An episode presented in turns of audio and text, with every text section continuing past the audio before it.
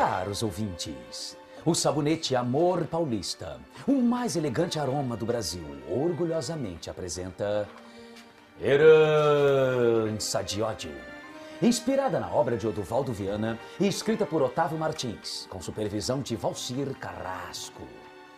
O drama de um homem que defende sua família em nome da honra.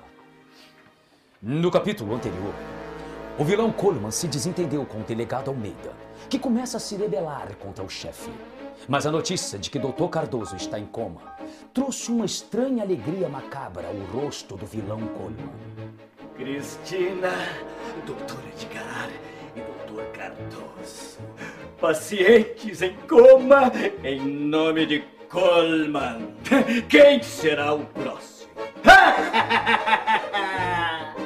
O ataque ao doutor Cardoso logo correu por toda a cidade e Adriano foi com Leonor até o hospital para ter mais notícias sobre o caso.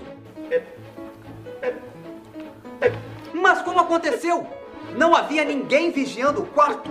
Quem comandará o hospital na ausência de doutor Cardoso? Um substituto chegou há pouco, vindo da capital. Mas andam fofocando pelos corredores que é uma mulher. Uma mulher no comando? Acaso estamos na Europa? Com certeza é uma dessas mulheres amarguradas da minha idade.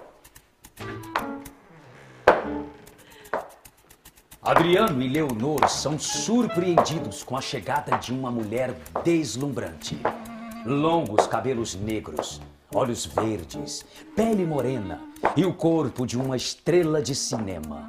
E, para a surpresa de todos, vestindo um jaleco branco de médica. Devem ser parentes da jovem Cristina, eu creio. Uh, não, quer dizer, uh, sim, não... Um homem tão bonito não deveria ser tão indeciso. Um homem tão bonito... É meu noivo, Adriano Trindade, herdeiro das empresas Trindade, senhorita. E a mocinha é quem? Eu sou Mercedes Nagara, uma cubana.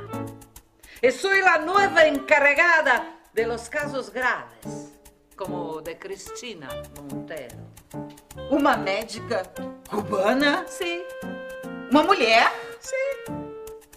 Bonita? Muito guapa. E de calças! Conseguirá Leonor suplantar os ciúmes de ter como médica de Cristina Monteiro uma mulher tão linda quanto a cubana Mercedes?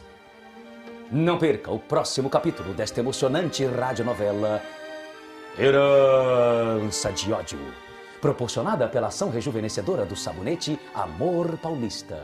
Seu parceiro para um dia a dia mais perfumado e elegante.